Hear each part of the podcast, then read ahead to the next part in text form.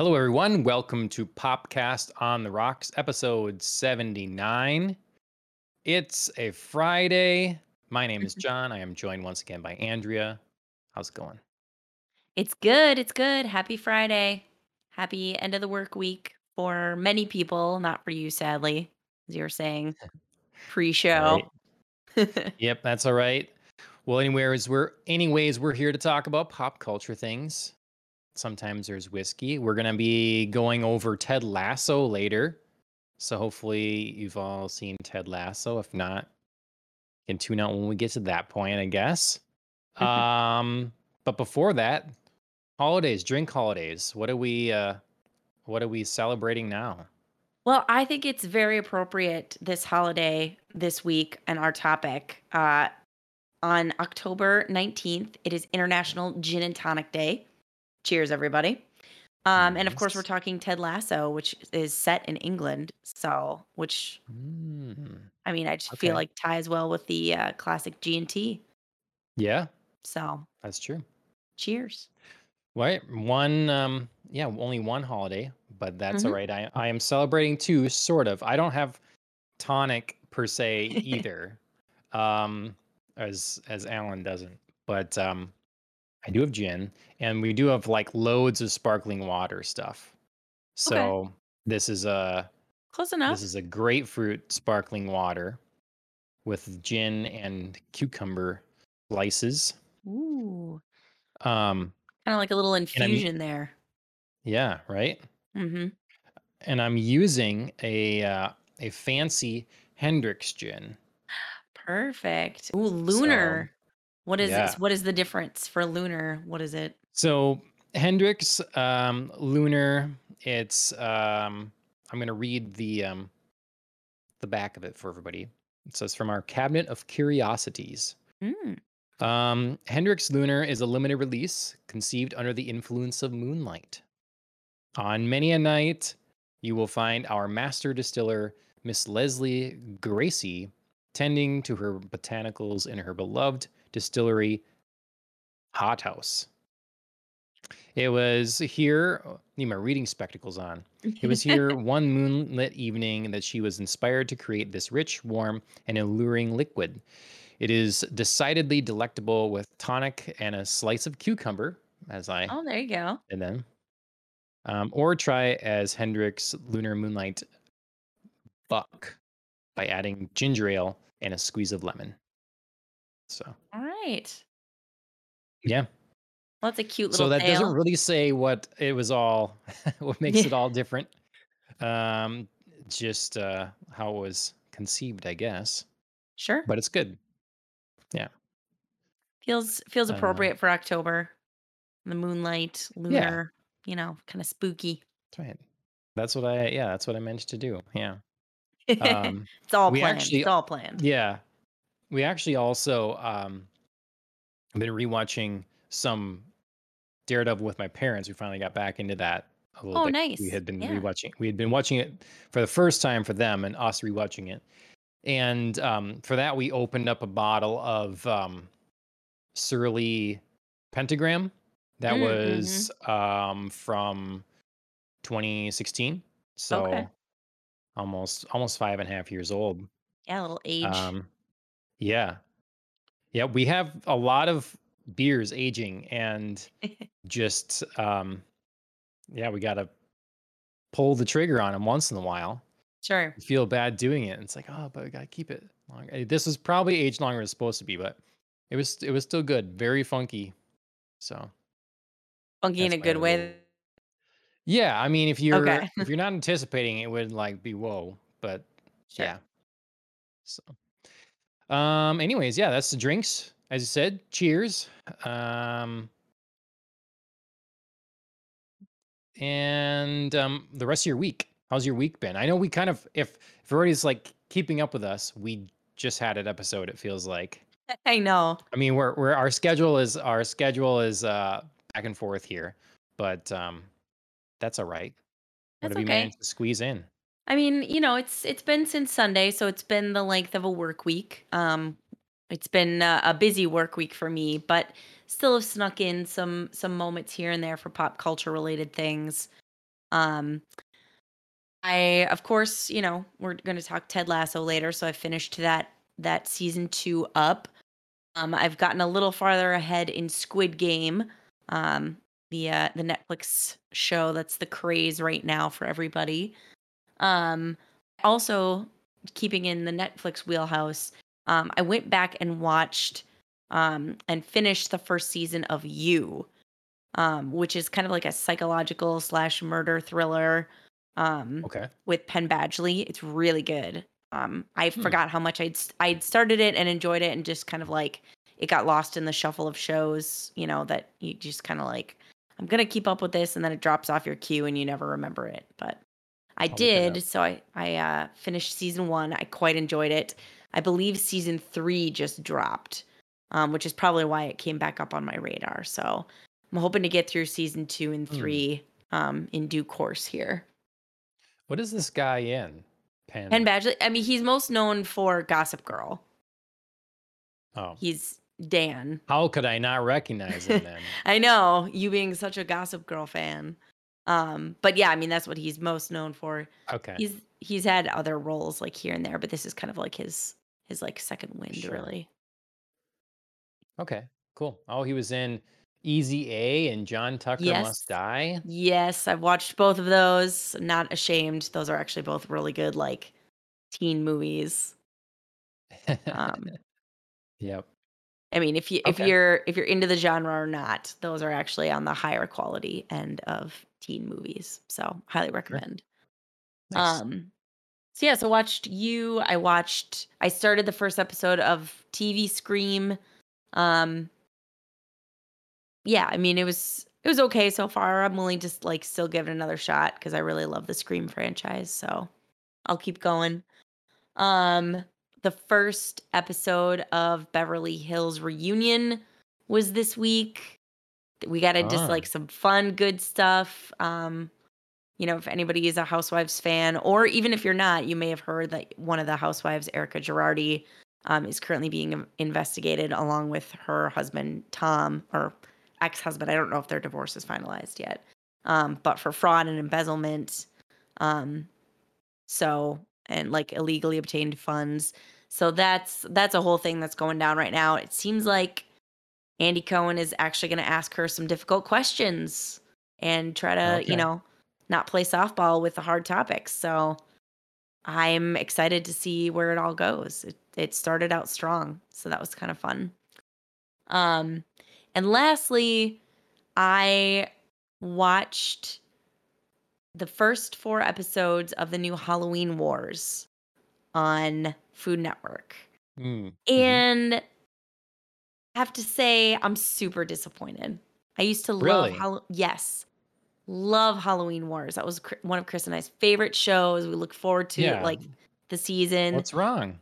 So they decided to I think I feel like they thought like, "Oh, this is so great. Like we have such a great show and it's so huge and successful."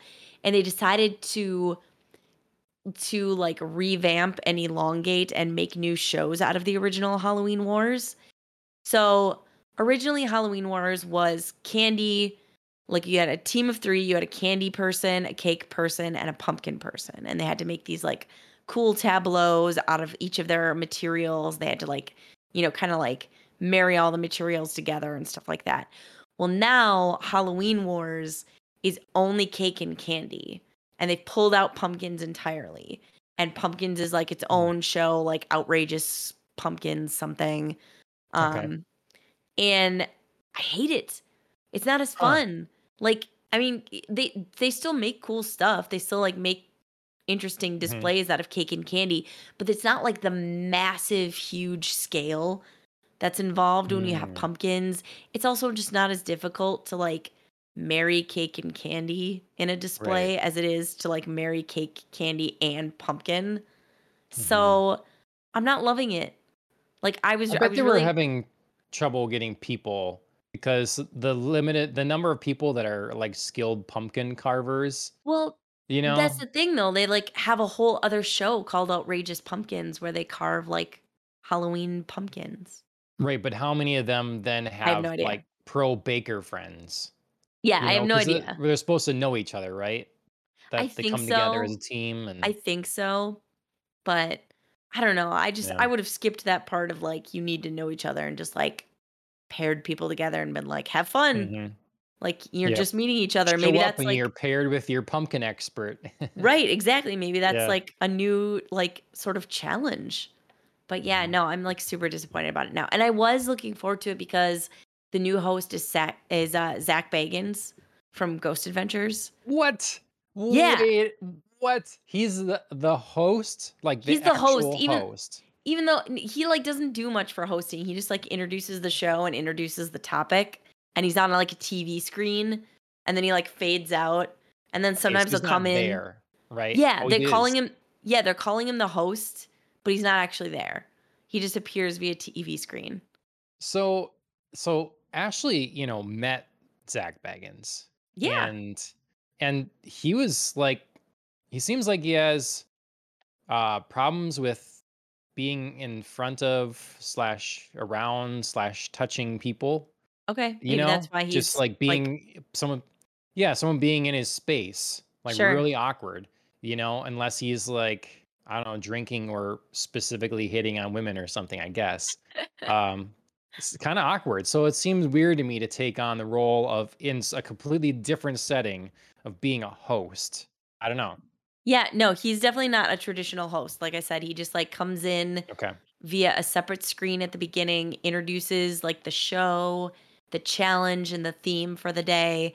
And then he'll like pop in and out via like these creepy TV screens and be like, I'm adding an extra challenge. Like now you have to reach into my mystery box and grab an item to use in your display. So kind of like uh, Iron Chef when they would do like a mystery ingredient halfway through, they'd be like, yeah surprise. Same concept. hmm. So yeah. okay So I'm not, I like I was really excited for a new host and it was like all like hyped up like it was going to get scarier and crazier and it just hasn't. And I'm bummed Hmm. about it. okay that's too bad Yeah. um But that's so all how was the was how was the first part of the reunion Good. Good. The ladies were were uh, you know, not afraid to dive into some of the hard topics after watching each other this you know, this whole season and watching their like side reactions. They were definitely like, "Oh, I saw you did this in your confessional and, you know, like this was Mhm. happening." So, yeah started off on like a high like, you know, we're diving right into the drama note. So, okay did not disappoint. It was very fun. Um okay and then yeah, they also um, you know, kind of took a break from the from their season drama to focus on drama of another kind. Kyle Richards, um, OG, Real Beverly Hill, Real Housewife of Beverly Hills, is appearing in Halloween Kills, which comes out today. And so they they did like a couple of different bits, like you know they like followed her coming out of her house, getting ready for the reunion, and Michael Myers was standing there with a knife, you know, like ready to get her. And then they showed like a couple of different teaser images from the movie with her in it, just kind of standing looking scared and like hmm breathing heavy, like in the dark. Oh my God, he's coming. So yeah, they did they did uh, plenty of plenty of play up for the uh, release of Halloween Kills. nice okay cool Um, yeah, I I still haven't been into Housewives, unfortunately, in a while. Um, I have been lacking on Halloween content too. Like you mentioned Zach Bagans, and Yeah. we did we have been watching um like he has this show now on Discovery Plus that's um, kind of talking about things in his museum. He has a museum Yeah. in Las Vegas that has his it's his collection of like haunted things and whatever. And so he does, each episode is about a different thing there. And with Eli Roth, they like make kind of a higher production value sort of reenactment talking about the item or whatever. Oh, that's cool. And so it's it's more like a you know just purely a fictional maybe this is what happened kind of thing history Yeah. of of the item or whatever and that's pretty good it's pretty well done Yeah, so so um for Halloween Wars, they also each week the theme is like centering around a different item or artifact or piece in his Mm, museum. okay. So they started So out with like creepy dolls, like he's got like some Yep. Debbie doll something. So they started out hmm there and like then they moved to like some like collectible clown dolls that he has in there. I can't remember what the other one was, but yeah. So it's all it like I said, it's all like focused around his museum. Okay. Mm, Cool. Um, I guess it's called Metroid Dread. I'm not like Mhm. super scared, you know. Um, but it, it's Not feeling the dread heavy on the it it keeps you on edge. Like I I love the tone the game sets. It's pretty difficult um for me, especially not being particularly used to uh Metroid types of games. But I'm enjoying it. I beat another boss today. Um, Nice. yeah, it's it just Samus has never looked so cool. When I like review this game or, or if I beat it to review it or talk about later, I've been trying to get some clips and yeah, stills and stuff from it Sure. because Samus is just so cool. She moves so slickly. It's just everything about this game, the whole look of it and everything is really, uh, I really dig it. Big fan. So Awesome. even though like zooming out on the map is kind of, um, I don't know what's the word, it's overwhelming. It's like, oh my god, there's so many things, so many places to go. I don't know where to go, all that kind of thing. But Mhm. it's good. Uh, played a little Pokemon Unite with uh, brother-in-law, and um, watching more UFC.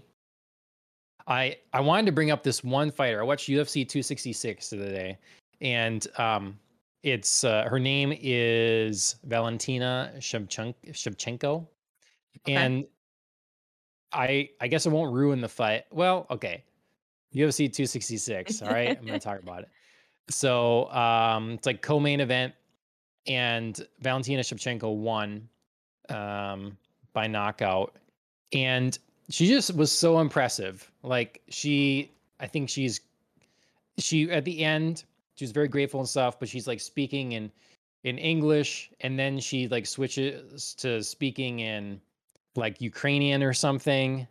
And then she has to speak in Spanish for a little bit to some people, more people cheer. And then she's like, "Oh, one more thing," and she said something in like Thai, and I'm like, Dang. is you know she's incredibly um you know just very on point very quick seemed Yeah. very effective and on top of that like genuine and knows at least four languages That's so cool. yeah it's pretty cool it was it was it was a good fight to see um and then i wanted to say too like so being we're rewatching some daredevil Mhm. trying to go through some of my Daredevil comics that I haven't gone through yet. And so I've been reading those. Uh, they're from like 1999. Um, Yes, 90s. We are just talking about that. so I've got this one, and I want to bring this up because it's actually relevant to the time. Um, so Okay. the rumor is that in for Marvel television shows, they're going to be doing a kind of Hawkeye spinoff that is going to be centered around or featuring the character Echo. Okay. And um, Echo is this person, this lady. Mm-hmm. And um, I believe this is the second issue she is in. So I have the one before it as well, the, her first first issue. Mhm. And um, it's a pretty cool character and the I guess supposedly they're going to use so echo is the adopted daughter of kingpin so the idea is in this show or maybe even hawkeye they will show kingpin as a way to lead into this spin-off and it'd be vincent d'onofrio as kingpin Ooh. and then and then echo and then i don't know what the story is going to be but then that would be the excuse to bring in uh, daredevil as well I like so it. All for it. that's what that's what Grace from Beyond the Trailer. That's what um, she's talking. Her she seems pretty I'm confident ready. with her sources. So um, we'll I'm see. ready. But but Echo is a really cool character because she is um she's deaf actually, and but her her ability is that anything she can see happen she can basically repeat like within her physical capabilities. So she would like study martial arts films, you know, or whatever. And um, Kingpin and this gives gives her a tape of Daredevil fighting Bullseye, and then she can watch it, and she basically can replicate anything that they do. So like she'll watch someone play a uh, play the piano, and we'll just immediately imitate the entire thing, um, and that kind of stuff. So just the physicality but but you can't hear. Okay. So, but you can read lips incredibly well and stuff. So yeah. Cool. Well, yeah, I would love a I would love like a uh, a Marvel main, you know, Avengers and Marvel kind of sub Daredevil tie-in because I I Yeah. can't get enough of Daredevil. Like I just I mean, if I they really do it wish they would right, bring it back. Yeah, I mean, mm, that's the word on the street is Kevin Feige is a fan of Vincent D'Onofrio as Kingpin and of Charlie Cox as Daredevil. That's what he liked wouldn't be? the They Netflix stuff. fantastic. Yeah. Right. So I don't know. They they could definitely mess it up, but I think it's um it's a cool possibility. I thought it was fun that, you know, I'm reading about this character now that they're Mhm. um good chance they're going to be putting into into the show and then i've been i'm going to try to um i might try to get some of my comic books graded because like this issue is about or is worth about 110 120 dollars if Okay. it's graded and to be like near mint condition so i might actually send in some of my comic books to get graded so Fun. Yeah that's the stuff i've been doing Um, get into a little bit of news.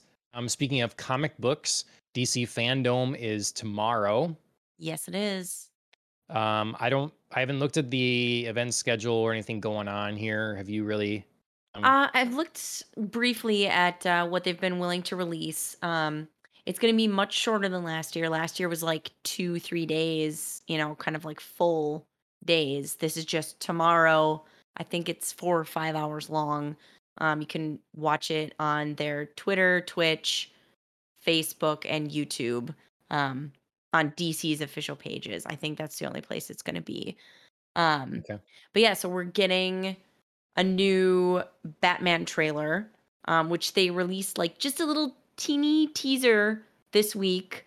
Um, you just hear Pattinson's voice, um, you know, kind of traditionally gruff and gravelly, but not like the extreme that Christian Bale's was, obviously. Um, so yeah, so we just got a, a teeny little snip out of that to to kind of like whet your appetite to get a full trailer tomorrow. Um, I know Zachary Levi will be there talking Shazam. Jason Momoa is going to be Mm, there talking Aquaman. Um, I believe they've got a piece with The Rock talking Black Adam. And there's one that I'm missing that I'm mad at myself for because I I was really excited about it, but I can't I can't remember right now. But those are those are the biggest highlights. Oh, they're sorry. They're also gonna do um, a spot for TV shows that are coming out. So Harley Quinn, Peacemaker, um, those are getting like their own little mm, pa- mini panel. So Okay. Is it continuation of the Harley Quinn animated series? Is that what you yeah, mean, or is it hmm different? Okay. Okay. yeah, that's that's my understanding. If they're announcing anything different, that's hmm completely new to me. Okay. Yeah, well, we'll see. I might just I'll probably end up just honestly watching more recaps than like Yeah. able to spend a lot of time watching it. I I really I don't want to see another Batman trailer. The first one they did was so good, yep. and I want to hope that that is the thing. Like what they presented to me is what we end up getting. hmm That's and I I don't want yeah, I just I'm that was it. enough for me. I'm You're gonna watch it. it? Okay. Yeah. I I used to be so into trailers. Like I would watch a lot of movie trailers every time there was a new one, whatever. I'd always be um I'd always be up on it. But now Yeah, um I'm not so much. interested. I'm interested. Like, I I want to see if anything's changed or if it's just kind of like a continuation of, like you said, the first trailer we got that was so good. So, Okay. Um going into um a couple of video game things before we get into Mm-hmm. television related things. I just wanted to mention that uh, Animal Crossing, we kind of had some more Nintendo news. Nintendo keeps rolling with the Nintendo news. I think this is probably the last bit for a while, maybe till like the Game Awards or something like that. But Mhm. um, they announced version 2.0 for Animal Crossing. There's a free update and a paid one, and there's a lot. So if Yeah. you've been out of Animal Crossing for a while, there's a lot of new stuff. Definitely seems worth going back in, even if you know if you just do the free stuff, that's fine too. right. And then um, they announced the pricing for the Nintendo expansion pass. Um, and that's nice because it's not only does it come with Nintendo 64 games and Genesis games, but then this new add-on for Animal Crossing as well. hmm And uh, hopefully this is laying out the blueprint for the future of some of their like a service kind of games. Animal Crossing should be a game that goes forever. We shouldn't need another one. And they Right. should just keep, you know, once a year big update for it or something like that. You know, Mhm. whatever. And that's included with this. Um, I would hope the same would come eventually to a Mario Party or a Mario Kart or any of those that are, are right for this kind of thing. But it's going to be an extra 30 bucks basically. Yeah, I thought the uh. I thought the price was pretty reasonable. I mean, Yeah, I think so too. Compared to, I know some people are, you know, oh, it's old games or whatever, but I don't know. It, i if you are into those old games, some of them now you want to buy them are very expensive retro Right. games. So if you have this subscription service, um, I don't know, they're getting a lot of a lot of value if you ask me. And they're just going to keep adding things. So exactly. Yeah, I think it's a right move, and like I said, reasonably priced. So good job. Yep. And the other gaming company around, uh, or one of them, is uh, Microsoft, and they won this poll basically um, on social media Yep. before this competition. It came down to I think them and Skittles, and uh, it was suggested that they should get make the mini fridge, the Xbox mini fridge happen, um, instead of it just being a meme or something Right. um, and uh, I love it. Like I think it's Aaron Greenberg or whatever. He he starts calling people up. It's like, okay, can can we make this happen? Can we do this? Can I Yep. promise this? And then he'd say, okay, well we win this. We're making the fridge. And what other extra? You know, what Skittles is gonna come back? What are you gonna make for us? Skittles, a Skittles fridge? I don't think so. So um, yeah, pre-orders are happening next week. I think Target's the first retailer that's gonna have them you uh, better bet that we're going to be trying to purchase one. nice. My my the- my rule of thumb very- now. What's very that? reason very reasonable price of ninety nine dollars for a mini Yeah. fridge. I love it. Yeah. hmm And keep it right up here. It has a USB plug in it. You can charge things from it. I just my rule of thumb now is you know again if you if you maybe want something just pre-order it. Try to get the Yep. pre-order because so many things are in limited supply or whatever. You don't like it, send it back. Doesn't matter. Right. So okay. Um so you found this thing. We're moving into television movies space now Mm-hmm. here. Um what is this Robin Williams stuff? Okay, so yeah, so this this hit the internet and Twitter in particular. I want to say like 2 days ago and it's kind of it's kind of one of those just like it's it's not actually something but it's like a phenomena right now and it's related to pop culture. So, I just wanted to throw it in there. So, it's it's um this actor Jamie Costa who both looks and sounds a great deal like Robin Williams. Like if you closed your eyes, you could absolutely convince me that Robin Williams was talking. And when you look at him, you can tell it's not Robin Williams, but like he also has some very similar facial features. So um he's he's doing like this um fan-led spot where he's kind of, you know, doing like a 5 minute behind the scenes of Robin Williams on the set of Mork and Mindy. Um, and the night and they're recreating like a possible announcement of the night that his good friend Jim Belushi died. So it's like this whole behind the scenes look, and it's sort of like a pre like what if you know, um, biopic of Robin Williams' life was made and this guy did it. So he just like shot a five minute spot with uh, a couple of people, and it's amazing. Like people are calling for this to like really be made now. Like he needs to, if there's going to be a, a movie of Robin Williams' life, he needs to do it because he looks it, he sounds it, it's crazy. I mean, And be I would that I would watch the heck out of this. Yeah, because usually Hollywood, uh, you know, whoever everybody's shouting for, they go the other way. I know, But I know. um, But th- that would be it would be such a big mistake if they if they didn't do this right now. because I hadn't I hadn't heard anything about this, but um, I think to me the most impressive thing is the the facial expressions. The Yeah. You recognize the the ticks and the movements that he would do. Like a lot of people, I think, can probably imitate the voice. He looks enough like him, but to me, it's Right. like it was literally the performance part of it, like way he'd move his face for things. And You know, and I yeah, thought I that think was pretty good. I think for me it's like everything that tied together. Like when I closed hmm closed my eyes, I was like, yeah, definitely this sounds like Robin Williams. Um, when I looked at him, I was like, I obviously know I'm not seeing him, but I'm seeing I'm not distracted by the fact that he doesn't look like Robin Williams. You know what I mean? Like there's Yeah, enough of a a resemblance it's where it's it's not distracting. And yeah, like you said, the mannerisms, they're just so yeah. present. Like he really clearly studied um hmm the real Robin Williams. So yeah, and Yep. I and I personally think a movie about his life would be so, so interesting. Um, Yeah.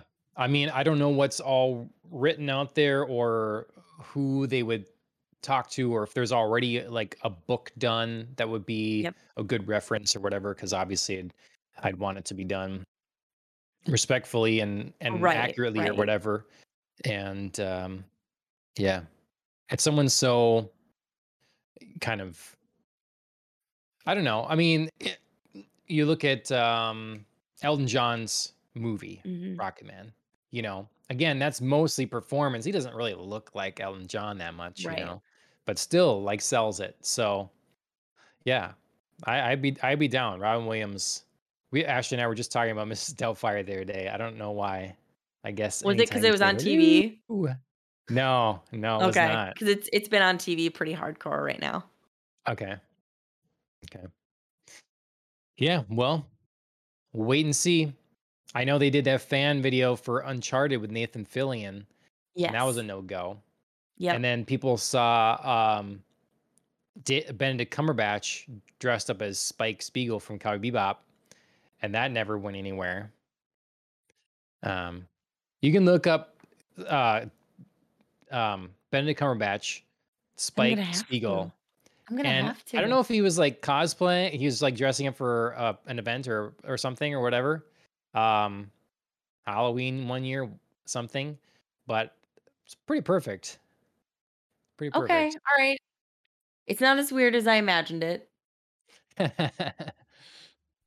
He's just got such like a distinctive face. Like it would be it would be very hard for me. Yeah, yeah, it works. Mhm. Yeah. He's got the he's got perfect hair for it actually. Yeah. No, it's it's really good. So usually when fans are like, "Oh my god, let's do this," then it's the other way. But maybe, maybe, yeah. I I hope uh I hope Hollywood sits up and takes notice because this was so excellently done. And like I said, there you couldn't have a more yeah. perfect person to do it. So, Or they should just do it themselves. Like get a hold of the, you know, the yeah, right. estate and start making the calls and do it Well, yeah, themselves. I mean, you just think of like how many iconic movies Robin Williams was a part of, like from from the funny, like you know, obviously Patch Adams and Mrs. Doubtfire and Jumanji, um, but then you think of all like his more serious roles, like Good Will Hunting, Good Morning Vietnam. Like you know, he had such range. He's such like Yeah. a talented actor that way. I mean, I loved uh, Aladdin. Obviously, is Oh God, great yeah, of course. Aladdin. Um, I've always mean meant to watch Dead Poet Society. That's so That's good. Is It it? really is.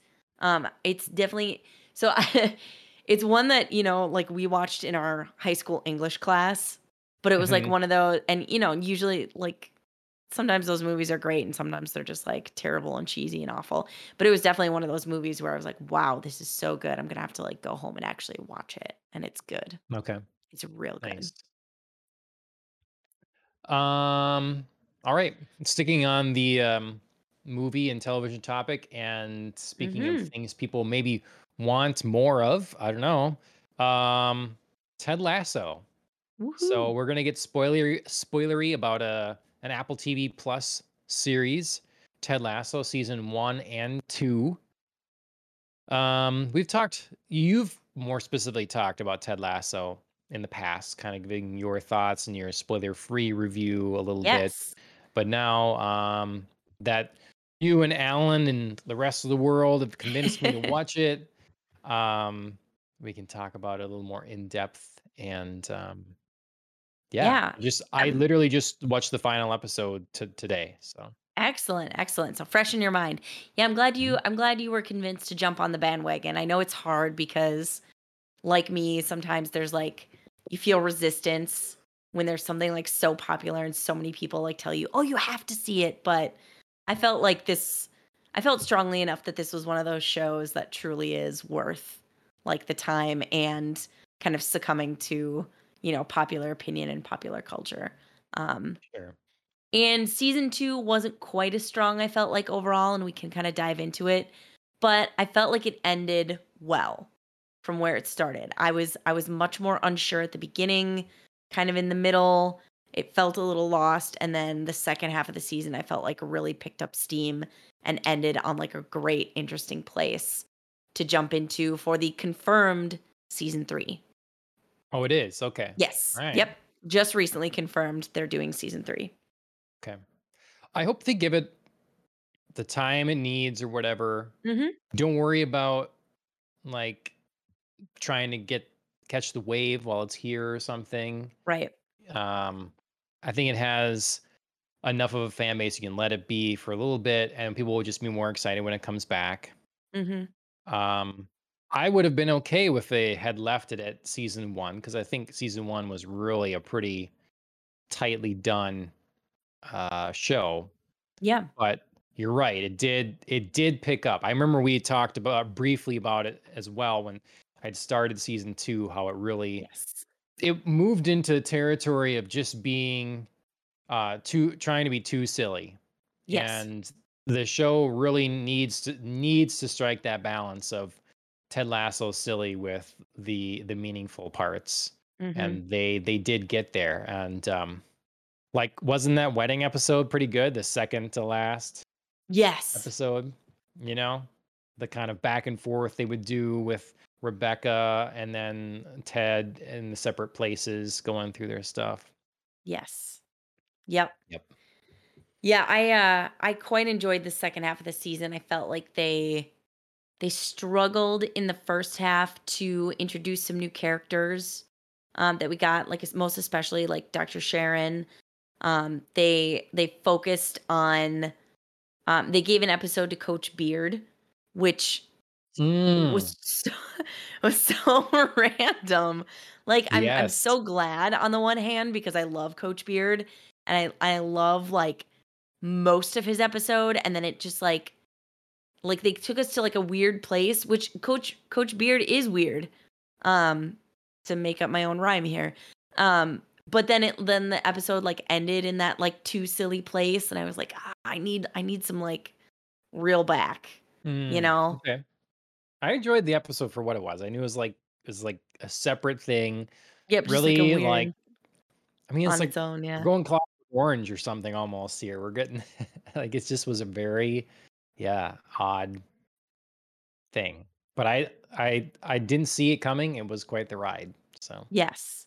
Yeah, I thought it was really fun. Like I loved like the whole like Coach Beard needs some time to himself. Like we're gonna go to a club, we're gonna get in. He's gonna fake being a professor and and miraculously yeah. because his brain works this way, he knows everything so he can get away with it. Like all of that I was like super into. Um I was even into like his weird meeting with the woman at the club and her her husband who also like had a twist of like Yep. you know, like I'm gonna beat you up because you're with my woman, but just kidding. Like I trust her and we're fine. Yeah. Um, really, I'm gonna beat up Jamie's horrible Rides away with excuse the for a father. scooter. Yeah. I love that. All of that was great, and then I I I was so lost when he ended up at the club and was like with Jane, kind of like almost See, but like not on shrooms, but looking like he was on shrooms. Like it was so see, strange. but it was going full like um um oh man, perfect time for mind blank.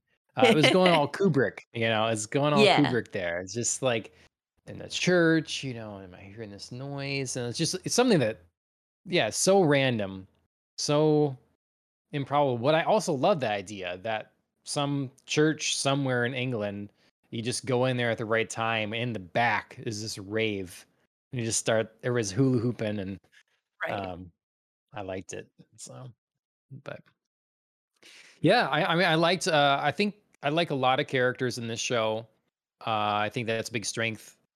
Jamie, Mhm, Jamie Tartt.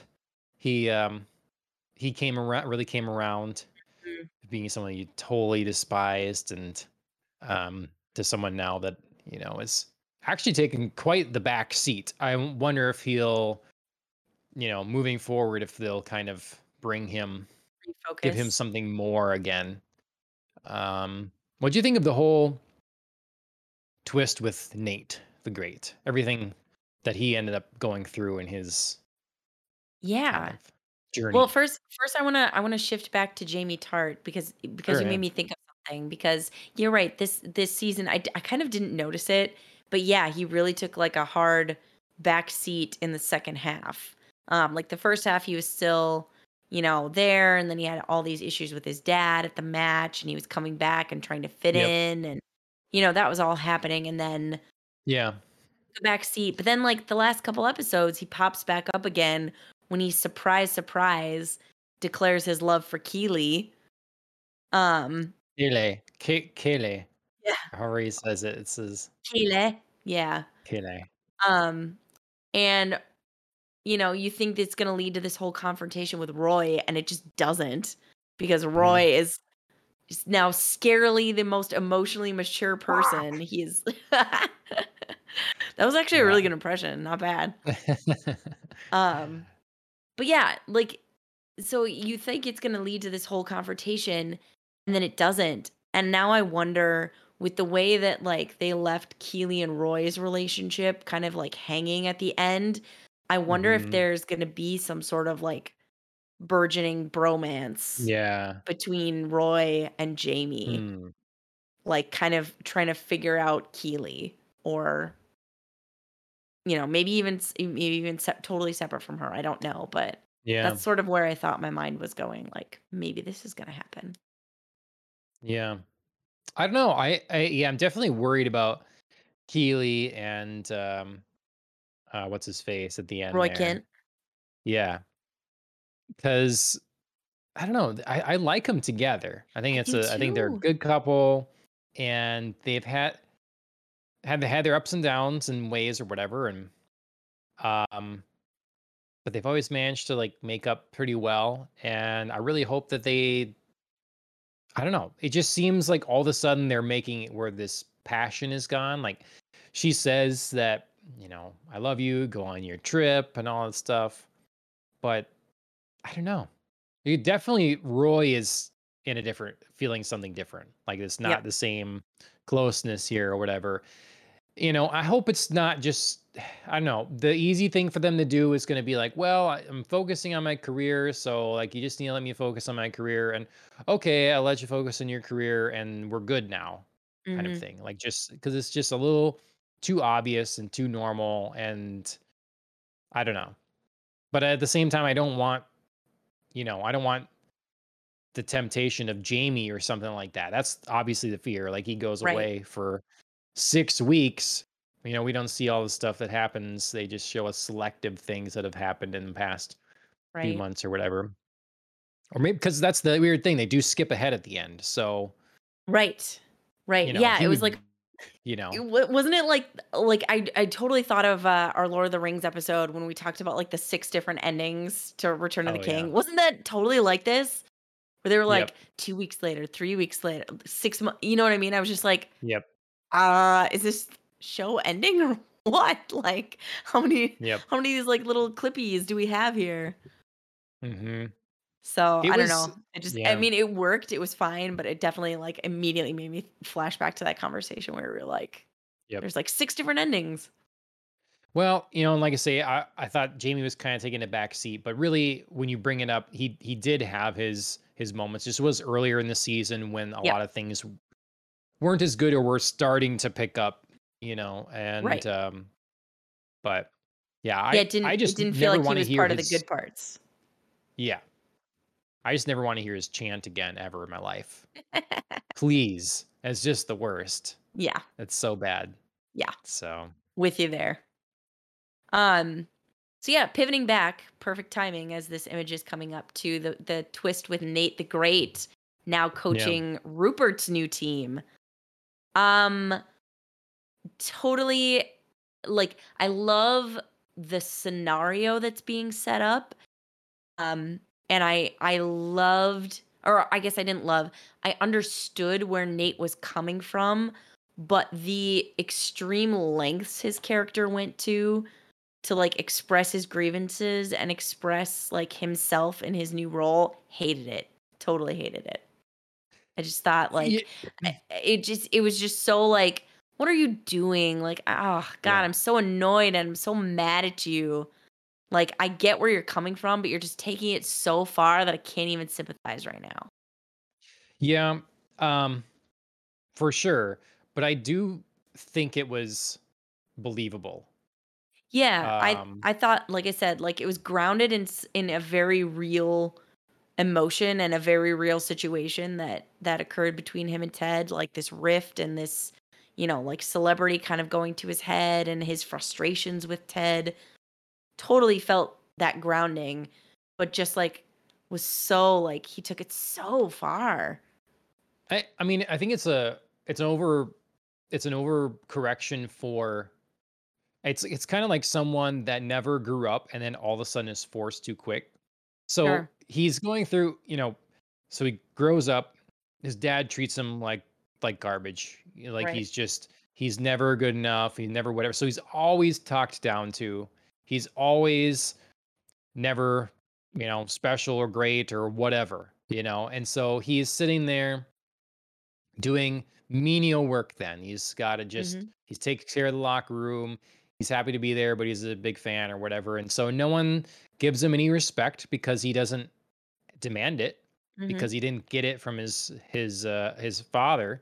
So he's sitting there on a very low self-esteem with very low life accomplishments kind of thing. And all of a sudden he meets someone that like recognizes some talent he has and promotes him. But now all of a sudden he's kind of forced to like go through a lot of things that he Mhm. never had before. All of a sudden people listen to him. All of a sudden he's getting some respect. All of a sudden he's getting people chanting his name and getting a nickname or whatever. And Mhm. so then he's all of a sudden, you know, he's like thrust into this and getting obsessed with it. And then so all of a sudden he's riding this high. And when things aren't going just so anymore, it's like, yeah, it's it's tough. It's tough for him. Like all of a sudden he's used to being the center of attention when he never had it before. It's like keeping your not letting your kids ever have chips or pizza rolls Yeah. and then they go to their friend's house and they devour and just consume pizza rolls until they're sick you Yep. know or they they leave the house and then all they buy is junk food because they Mhm. n- didn't have exposure to that before and so i i sympathize with the character um his like lack of maturity and growth being thrown into this that Mhm. then is like yeah been a big overcorrection so then people are trying to teach him to be like stand up, you know, for himself and be so he's not spitting in mirrors and everything and weird things. So it's just so out of his comfort of everything. Mhm. Um, and yeah, I don't know. I just I, I was very mad. And it's just been like, who are you? You know, Ted Lasso gave you this great opportunity. It's been nothing but but good to you. Nothing but listening to your advice. But you're Mhm. not the end all be all. What do you, you know, like Yeah. you're just a person. You're part of the team. So Yep. um yeah, it was infuriating for sure. Yeah, it was it was just so like I said, there were there were so many very believable aspects to it, like you said. Um and there there are certain points where you think like, yeah, you you can be mad at Ted for this. Like um in the final couple episodes they kind of, you know, focus back on soccer again um as part of the plot line and Ted still doesn't know, you know, like some soccer plays or he can't, you know, he keeps calling it like a fake nine instead of a false nine and he doesn't know the terminology. And if I were Nate, like sure, I'd be like, "Hey, you've been a soccer coach for 2 years now. Like maybe maybe like get it together and brush up on your terms and like learn a little bit more about the sport. Reasonable. Absolutely. Mm-hmm. Like those kinds of things are reasonable, but like the things that he is mad at Ted for, I feel were totally unreasonable. Like when he has that mm-hmm. whole confrontation with him at the end and he's like, "You paid attention to me and built me up and I was so great and then you just left me." I'm like, yeah. What are you talking about? He did not just leave you. He he yep. maybe like took a baby step backwards but he did not like totally abandon you. He still was like, Nate the Great has all these awesome plays. We're gonna run with it. Like, you know, every time yep. Nate was like, You're probably just gonna like blame me if it goes wrong. He was like, No, I'm not. I'm gonna give you the credit. Like, so yeah, it just it just started out, like I said, in a place of believability and then got so far. I was really mm. mad about it. Well, and it's something like, you know, he he gets starts getting this this respect, but it it kind of starts coming from other people. You know, like eventually, you know, Roy Kent is making it so that other people don't pick on him. You know, it was way right. earlier or whatever. But stuff starts, and then in this last episode, Roy's talking about how he's so upset at Jamie for saying he still loves Kaylee, Kelly, Kelly, mm-hmm. and um, and yet Nate actually kissed her. Yeah. he's like, that's fine. It's fine. And so it's showing like the way others are looking at him still. Mm-hmm. It's like mm-hmm. not a threat, not masculine, not self um, you know, not self proficient, you know, in right. a way yet. So he's he's he's all of a sudden gained a lot more respect, but he's like still not hasn't. being treated. Yeah, it's yeah. you know, and um I don't know. Eh, I I get it. Like I think it's a it's a it's a detailed character they've created here, and he has one of the most interesting character arcs mm-hmm. in the show.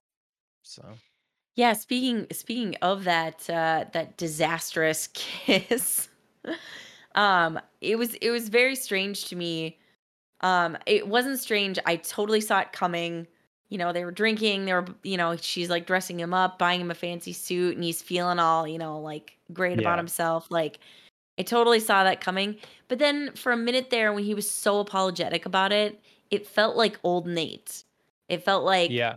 Oh my God, like, what am I doing? I'm such like a pretentious asshole right now. And I thought like maybe there was going to be some overall, like, larger character correction and he was going to be like i'm so full of myself like what am i doing and then yeah like right after roy kent dismissed him it felt like he just like doubled down on his new like asshole personality. It was just like no. Like yeah. i'm gonna i'm gonna earn respect one way or another and if i can't do it here i'm gonna do it by like taking my brilliant ideas elsewhere. Yeah. No i mean freaking freaking rupert coming in. that's the that's the trick about you know respect or whatever you you can't just manufacture it just doesn't work i mean a lot of a lot of good shows explore this walking dead you mm-hmm. know uh, they do that in um lost world jurassic park there's the person that is the leader and then there's who's really in charge no one yep. listens to the person you know and you know they they say that watching fights all the time it's like the other mm-hmm. person needs to they need to make them respect them. They're not being yep. respected in the ring right now. You know, they're not laying, they're not landing any good jabs or something to make them right. You know, respect what you can do to them. And mm-hmm. uh, yeah, so there's no quick and easy path, despite the progress that Nate has made and the things that he's, you know, helped with and everything. He can't. It's just not an instant, an instant thing like that. Yeah, and it so. and it seems like he can't almost recognize respect when he does get it. Um, because he does, he does He's get a so great. used to being the un- the underhand, or yeah, hmm Right, right. Yeah, he's so used to like, um, like the backhand compliment, or you know, like un- getting undercut in some way. obviously, clearly that was an insecurity on display when he yells that at Ted, like, if this play doesn't work, you're just gonna blame me Right. um, and not give me any credit. Like, you know, it's clearly something he's very used to. Um, but yeah, he doesn't, he clearly also doesn't recognize respect when he does get it because he was getting it in season one, you know, kind of when everybody was like starting to recognize his plays. And he wrote those like hilarious letters that just like cut to the Yeah. quick of players and like told them what was wrong with them. And everybody respected him for doing it, you know, and they were like, like Coach Beard, I think is is one of the the best examples of the shift. Like in season one, he would just you know give his like beard nod or you know like g- give him that recognition. And now in season two, every time he looks at Nate, he just looks like ugh, like Yeah. yuck. You know, Well, to like there's to there's a head. clear shift. Yep. hmm So yeah, so Nate Yep. clearly can't recognize that like everything he's doing to try and get respect is actually like losing it for the Yeah. people who matter. And and you know what do you? What's everybody supposed to do? Treat him like a child because he's emotionally immature? Is that what everybody's Right, supposed to do then? You he's like going like through career puberty. It's very Yeah. strange. hmm Yep. Exactly. It's a good way to put it. um, we got the reporter uh from the Brent Independent on the screen right now. Yeah, I liked him. It was always fun when he's in when he's in an episode. I enjoyed his character. Yes, I hope I hope Um, he's back a little bit more in season 3. It sort of felt like they were maybe hinting at that with, you know, the, like the with yeah. reintroduction at the end there. So I hope hmm that's true cuz I I do miss him. He was fun. What I was confused by him locking himself out of his car at the end though. Yeah, I didn't really what's I the thought point of that? yeah, I didn't know if that was supposed to be funny. It just sort of like landed weirdly. Yeah, Yeah. I didn't understand. You know, so maybe it's a foreshadowing thing. Like he's losing his memory. I don't know. Yeah, I don't know. Yeah, I mean, you could convince Um, me of anything because his storyline is so like vague right yeah. now. But but I hope I hope it comes back. Whatever it is with him, I hope he comes back. There's a lot of um there's a lot more characters here, a lot of good ones. I I like what Ted has gone through, his whole his whole Yeah. uh dilemma with um therapists, Yes. um psychologists. That's like his, you know, I I liked how he grew with that and the progress that both he and the therapist made. Yes. Um thought that was well done. Yeah, I felt like um I felt like there were a lot of good reasons and very believable reasons for Ted not to trust Dr. Sharon when she first came in. Um, you know, hmm kind of first it, it seemed like sort of a jealousy thing, like he's used to being a good coach and getting his players through everything and you know, like Right. being the one that they turn to.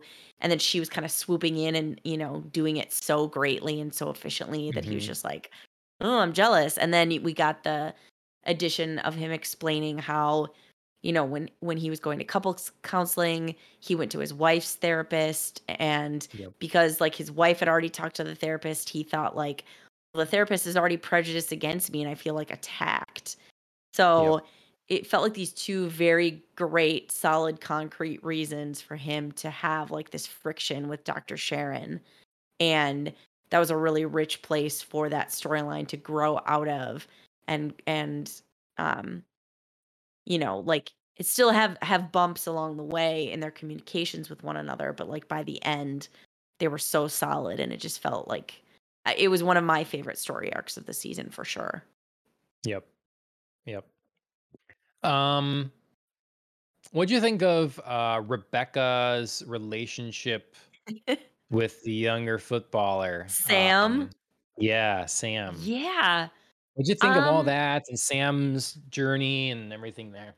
yeah i kind of liked sam's journey more um in terms of their relationship like he he clearly um grew up from it you know like he was involved and he had very real feelings and um invested himself and it didn't didn't necessarily work out and he's kind of like left on the hook but he clearly grew up and said you know it's okay like I don't need to just wait around for her. I mean, I'm still hopeful, but that's not, you know, like the only place I need to focus my energies. I can focus my energy back on football and doing something totally new by opening this like Nigerian restaurant that I really want um because I want to bring like that culture and that piece of home to England. And I thought that was really cool. Um Sure. I felt the beginning of the relationship and like the maybe yes no like am I getting back into dating for Rebecca was really fun. It was a great storyline and then kind of petered out into like her just like being perpetually unsure and I was a little frustrated with that. Like I I, I Mm. got her hesitation and I got her fears, but it it felt like a little dragged out. Um, and I hope this storyline does get some like actual firm resolution in season three, whether it whether it's they're together or they're not. I, I don't think you Is can keep the, keep them in this limbo place. Are Ted and Sassy ever gonna make it a real thing? um, I don't feel like they need to. I kind of enjoy their like, you know, just like every once in a while they're like, "Hey, what's up?" Their Like, hookup? Yeah. yeah, they they're see so each like, other, so then yeah, they're so adult about it. It's great. Like they're just like, yeah, like it's not it doesn't have to be serious, but it's not like totally casual. Like we're we hook up, but we're still like seemingly genuine friends. So Yeah. you know, TBD on whether that that works out long term. Uh, Right. but for now, they're like in a healthy place about it. So good for them. Yep. Um, well, like this show really did surprise me. I didn't think I'd like it as much as I do. hmm Um, I think my only like real critiques, uh, Sure. real issues, um, definitely the first half of season two, So uh, agree. in in missing on tone. Yes. Um, the theme, the opening, I skip it every time. Yeah. Oh my god. I I the only time I've watched the opening is the first episode and never Sure. again. They did Um, I can't remember which episode. They did a different it was like the same opening, but holiday one or something? it might have been. It might have been a holiday one because they did it a little bit differently and it was a little less annoying. Yeah. But yeah, I, I feel you Um, there. yeah. And then, you know, we don't we don't talk about politics on this podcast, so I won't go into them. But hmm the the political jabs in this show were completely unnecessary. Like they were weird and just out of place and just I guess for fun. And I was gonna I don't know. I don't know if I want to go into the length of it or whatever. I'll just I'll keep it really simple. As simple as I possibly can. In high school, when we were filming our Batman movies, hmm um, we were doing them for a social studies class. And so this teacher, we knew very well what his politics were. And um, so in making this film, this short, we put in in one picture, like we were drinking out of mugs. And one of us was drinking out of a George W. Bush mug. That was put in there specifically for this teacher. And after Because the he fact, like I, liked or didn't like George Bush. Ye- oh, well, well, because he didn't. Because he didn't. Okay. I'll say that. Um, and it's a whole nother topic whether I should know what his political preferences were or whatever. But I did, and um, so we put it in there. And what I realized in doing that was the power I have over the attention of the viewer. I'm like, someone is sitting down to consume this. I have you. And so you hmm have to watch what I put in front of you. And hmm so you we're going through and this is completely irrelevant. This mug has nothing to do with anything in the in what we're filming, no relevance. The only point of it is to poke a finger at the teacher. Is it, you can say it's a nod or a jab or whatever, like that's what it is.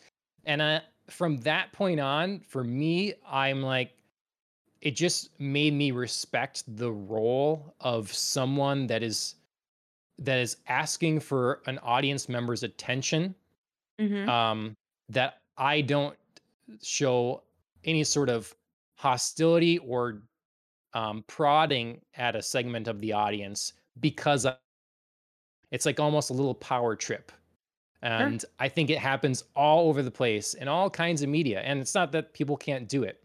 It's just I see it when it's there. It bothers me and it's something that I've learned like if I was going to be making movies yet to not do anymore. Mhm. Um because it's it's willful and it's it's a knowing thing and I hope I can respect my audience more than throwing something in their face for no Mhm. reason. So that's Sure. Yeah, but I mean, do you truly think it's no reason or is it like there's a reason and you don't love it? um well, I mean it, it's not like um obviously it has to make some sort of sense. Like for instance, in our Batman thing, we were drinking tea. So we needed a vessel to drink out of. But that could have been any vessel. Sure. So that's the thing. It's it's it's unnecessary. It's not that it doesn't fit within the scenario. Sure. It's that it could completely be without it and would make no difference to the scene. Yeah, I mean, I think I think I get where you're driving at because I think some of the the political like moments or like little like references or stuff is like sometimes it's to reinforce that like Ted is from America. I feel like Mhm. like in some instances, in some instances I think it's just like maybe a, a jab here or there, you know, depending on p- potentially the leanings of the cast, the director, the writer, whoever. Um, Mhm. but I think some of it is to like remind people that like Ted's American, so they like throw this like American reference in there. And sometimes it's political when it could just be like pop culture. Like in the first Right. season, one of my favorite parts of the entire season is when Coach Beard and Ted Lasso have a little back and forth about the potential breakup of Beyonce and Jay Z. And they just like freak each other out. They're like, oh my God, I shouldn't even have said it. Like, oh my God, I freak, you know? And it's such like an Yeah. American thing to care about. Like, Right. England doesn't care about Beyonce and Jay Z the way America does. So it's like a little reference just to be like, hey, remember everybody, if my accent isn't enough, I'm from America. And sometimes I think they do a little like political jab that way too, when they could use a pop culture jab or like maybe Yep. something about Kansas. Yep. Because the So yeah. show is so it's so universal in a lot Yeah. of things. It's so uplifting. You know, it's uh, things characters go through. There's quite the range of of relationships or career stuff or with hmm your mental issues or um, you know, Yeah. divorce, all these things that someone you can relate all over the place. And it still manages to feel good. And so these extra things maybe in a different show where you're trying to where part of the point of a character or coupled characters is their difference in you know philosophy or in political ideology on something to hmm showcase those differences and how they view the world um where that's more of a point of of something you know? But otherwise it was just something that to me took down the positivity that the show generally radiates. Yeah. so. I can see that. But that's a, that's about it. A pretty pretty short list. Otherwise, you hmm know, I mean, um, how about you? Like crit- criticisms, really, or Yeah. I mean, I think I think we've covered most of them.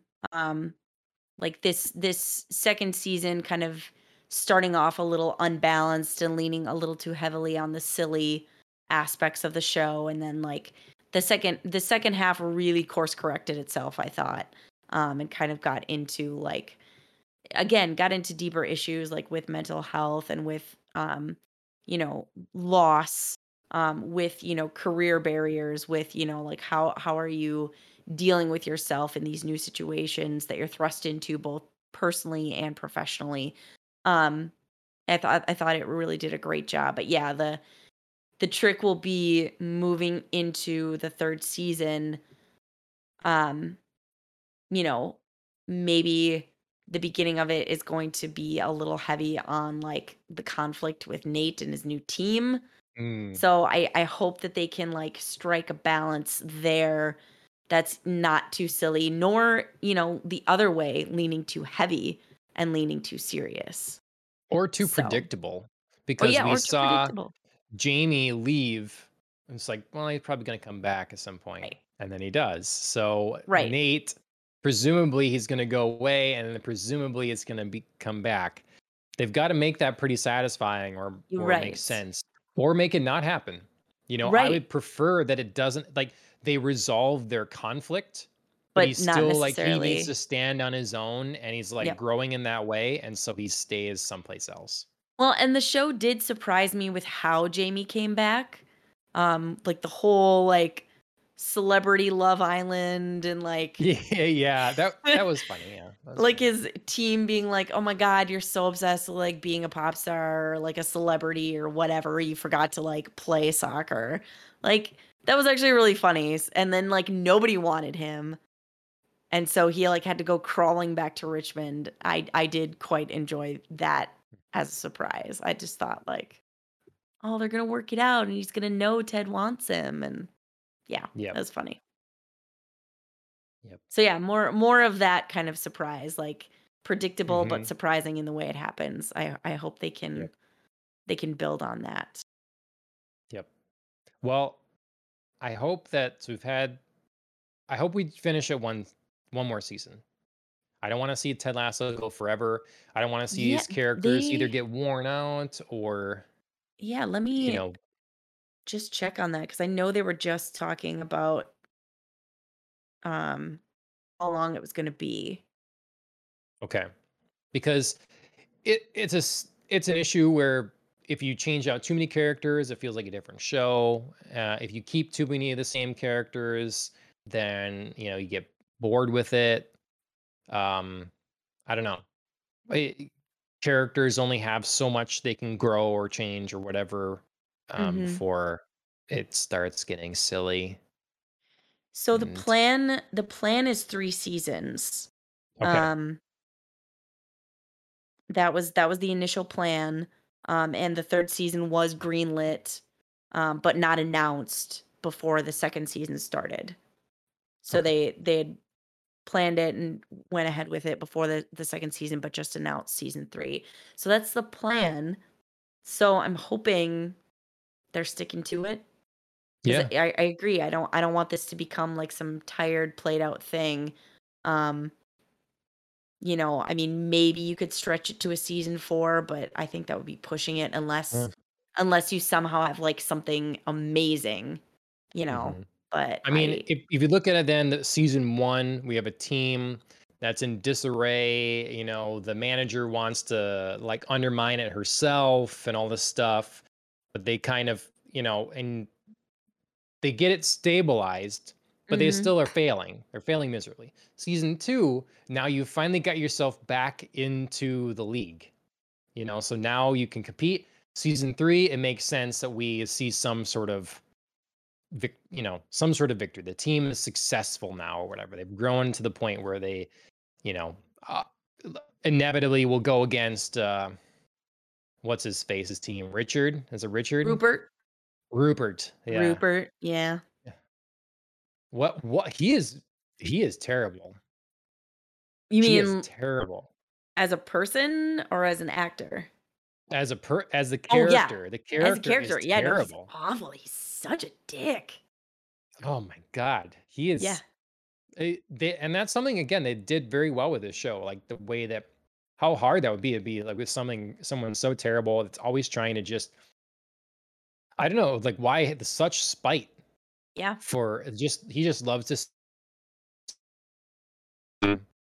you know, I I'm surprised it took uh, Rebecca as long as it did, and take her mom telling her or whatever, like you just got to be really nice because then you know he he gets the excitement out of making you angry. So don't give it to him. Yep. You know. It's a hard thing to do though. It's hard not to rise to the bait, especially when hmm he's he just like puts it out there so perfectly and like clearly knows all of her buttons to hit. You know, like with Oh, the dark game. the dart game. I That was so mean, good. it was good. It was yeah, very delicious.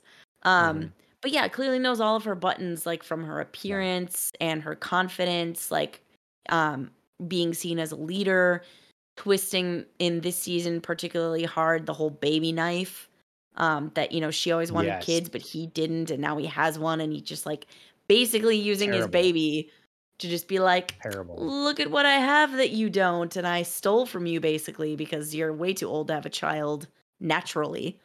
Um, you know, ad- adoption's a whole other thing, but yeah, just I mean, the no, no low he won't stoop to to get a rise Mhm. out of her, and when I mean when it's something as emotional as you want to be a mom and that's all you've wanted to be, and someone's Mhm. basically stolen it from you and has it now h- hard not to rise to that bait. So Yep.